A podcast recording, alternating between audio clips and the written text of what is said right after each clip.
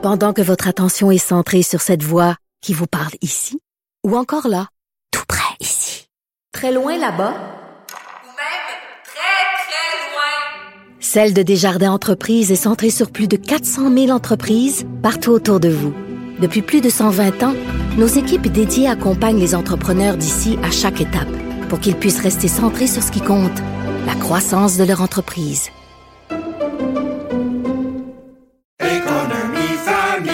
Ici Ricardo. Et Émilie, marchand d'IGA. On a envie de vous inspirer à bien manger. À moins de 5 la portion. Suffit de repérer les produits valeurs sûres et de les cuisiner avec une de nos recettes. Les valeurs sûres, c'est bien pensé, hein? Bien sûr! Détails sur IGA.net. L'exercice lui-même Mario Dumont. va faire sortir plus de vérité sur ce qui s'est véritablement passé à ce moment-là. Gérez donc ça, s'il vous plaît. Isabelle Maréchal. Mais c'est parce qu'à un moment donné, si on paye pas tout de suite, on va payer tout à l'heure. La rencontre, Maréchal Dumont. Bonjour Isabelle. Salut Mario. Alors, tu veux me parler d'un témoignage d'une agricultrice qui dénonce les conditions de vie de- dans le domaine? Oui, puis je me suis dit que ça allait te parler. hein? Oui, certainement. Parce que toi, tu es fils de d'agriculteur, on Mhm. peut dire ça. Et moi, je suis J'ai fille. été moi-même. Et tu, tu l'as été toi-même? Bah, de fouet. Un petit peu? Un petit peu, oui. C'est vrai? Absolument. T'as eu une ferme? Ben oui, pendant que moi, j'ai racheté la ferme de mon père. Mais j'avais plus d'animaux, c'est ça la différence. Ah! Je faisais juste des grandes cultures. Mais c'est magnifique, tu vois. Pendant dix ans. Mhm. Tu sais à quel point, donc, nous venons de la Terre et sans la Terre, point de salut pour nous humains.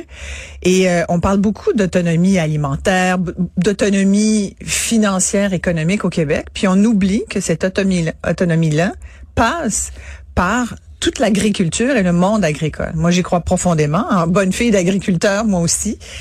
Euh, qui a fait le train aussi quand c'était une de mes premières jobs d'été. C'est pas facile, c'est un métier extrêmement euh, éprouvant.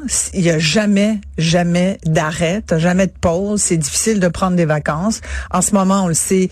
euh, Tout est source d'inquiétude. La maladie mon des Dieu. animaux, Tout- la météo, tout, euh, la gel, le dégel, le printemps, la pluie, le- Et là, l'inflation touche tout le monde, Ouais. y compris les les agriculteurs. taux d'intérêt, parce que c'est un des domaines qui a des très gros, très très gros niveaux d'endettement. Exactement. Les taux d'intérêt aident personne et tout. Et tu vois, l'automne dernier, il y avait un sondage de l'UPA qui disait déjà qu'il y avait au moins un agriculteur sur quatre au Québec qui songeait euh, vraiment à remettre en question ce, son engagement.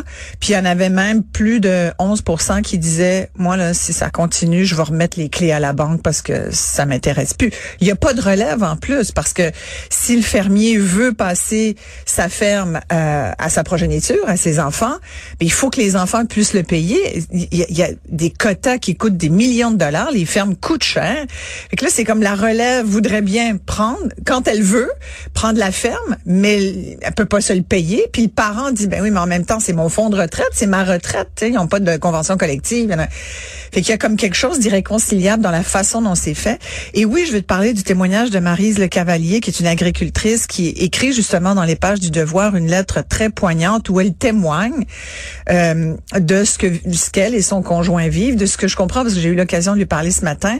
C'est la ferme de son conjoint. Donc elle parle aussi d'un autre élément. Elle parle de ces femmes qui sont conjointes d'agriculteurs mais qui ne sont pas propriétaires des fermes. Puis ça, ça sera un, un autre dossier. C'est un dossier connexe, mais disons un sous-dossier parce que le plus gros dossier, c'est la précarité financière de nos agriculteurs. Mais c'est quand même intéressant de voir aussi qu'il y a plein de femmes qui travaillent bénévolement dans ces fermes-là et qui y en a de en plus auront pas les fruits. Il y en a qui sont, oui, il y en a, de plus en plus. là. Si on raison. compare avec il y a 50 ans, Ah, ben, c'est même- Dieu. c'est même pas comparable. là. Non. Puis j'espère qu'il y a eu de l'évolution là-dedans. Et il y en a aussi des femmes qui sont elles-mêmes propriétaires d'une ferme Aussi. à elles. Donc ça commence aussi. Mais ce que disait euh, Marise Le Cavalier, ce qui était très touchant, c'est c'est que elle parlait de ce moment où ils ont perdu un enfant. Leur fille de deux ans et demi est morte. euh, et, et son conjoint, donc le papa, fermier, n'a pas pu vivre le deuil de son enfant. Il a dû être obligé d'aller faire s'occuper de sa ferme, faire le train, s'occuper de ses vaches, puis elle le dit là-dedans, elle dit les vaches, c'est tout le temps, tout le temps, tout le temps. C'est c'est comme si c'est un métier où c'est d'abord c'est une vocation, c'est un sacerdoce où même même la mort doit attendre que tu aies fini de faire le train. Et, et je trouvais que ce témoignage-là, qui, qui est excessivement poignant, ça nous montre la précarité du milieu. Et sa première phrase de la lettre, c'est est-ce qu'il va falloir qu'on fasse la grève nous aussi pour qu'on comprenne notre détresse? Et ça me fait beaucoup penser à, tu sais, bon, demain, il y a cette grève. Je veux dire, si quelqu'un qui ne sait pas qu'il y a la grève Oui. demain, il vit Il pas il sur a la planète bout. Québec. là. Il a raté quelque chose. il est un petit peu trop collé à Hamilton. C'est- Mais bon, demain, c'est sûr que ça va paralyser les choses. C'est sûr que ça va, ça va mettre un frein à plein de choses. Ça va bouleverser le quotidien de, de millions de Québécois qui ont des enfants ou, ou euh, ça dépasse même les profs. Là, c'est c'est c'est c'est un front commun de- du- du service public. Et elle dit, là, c'est un peu le, le même genre de, de parallèle qu'on peut faire parce que dans le cas des, des infirmières ou des professeurs, ça fait des années qu'ils nous disent ce qu'ils nous disent en ce moment. Et dans le cas des agriculteurs, moi, ce discours-là, je l'entends aussi depuis des années, sans doute que toi aussi, Mario, tu es très près de ce milieu-là encore. On le sait très bien. Quand elle dit dans sa lettre, j'aimerais beaucoup... Attends, je, te la citer parce que c'est c'est une belle phrase. Elle dit... euh, euh, je suis tannée qu'on fasse pitié, mais c'est vrai qu'on fait pitié. Puis elle dit, je veux qu'on nous prenne au sérieux. Je ne veux plus entendre qu'un agriculteur a camouflé son suicide en accident parce qu'il pense valoir plus cher mort que vivant. Écoute, c'est épouvantable ce qu'ils vivent en ce moment. Pas tous, tu sais, comme je lui parlais de sa situation personnelle, puis il dit, nous, on fait plein d'affaires, tu sais, on vend du foin, on a une, on a une érablière, fait qu'on fait plein d'autres choses, puis elle a travaille hors de la ferme, puis fait qu'ils finissent par arriver, mais mais ils ont pas cinq minutes, tu comprends? Eux, là, ils sont pas en train de se dire, où est-ce que j'irais bien passer mes vacances à Noël? Ils, ils savent que c'est tout le temps, tout le temps, tous les jours à remettre, et, et ça finit par être lourd. Et ben, l'enjeu, c'est qu'on n'aura pas de relève, puis on aura de moins en moins.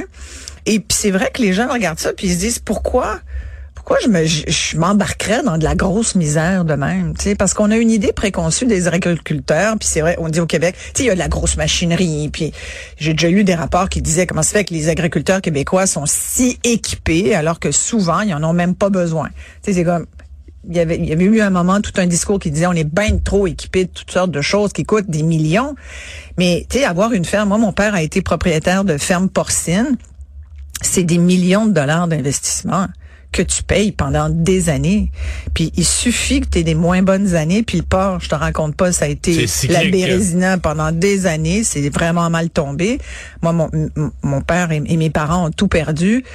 Mais c'est, euh, sans parler des à côté, c'est un milieu difficile, c'est un milieu, euh, puis des fois quand tu vas dans certains types de financement, euh, tu te fais faire de la visite euh, sur ta ferme, puis tu reçois des menaces de te faire mettre, euh, jeter dans ta fosse à purin, puis tu sais c'est pas, c'est pas facile ce milieu-là. Il y a des gros bras aussi dans le milieu agricole. là. Puis t'as les, les coopératives, puis t'as les abattoirs, puis c'est tellement un écosystème que la plupart des gens comprennent pas.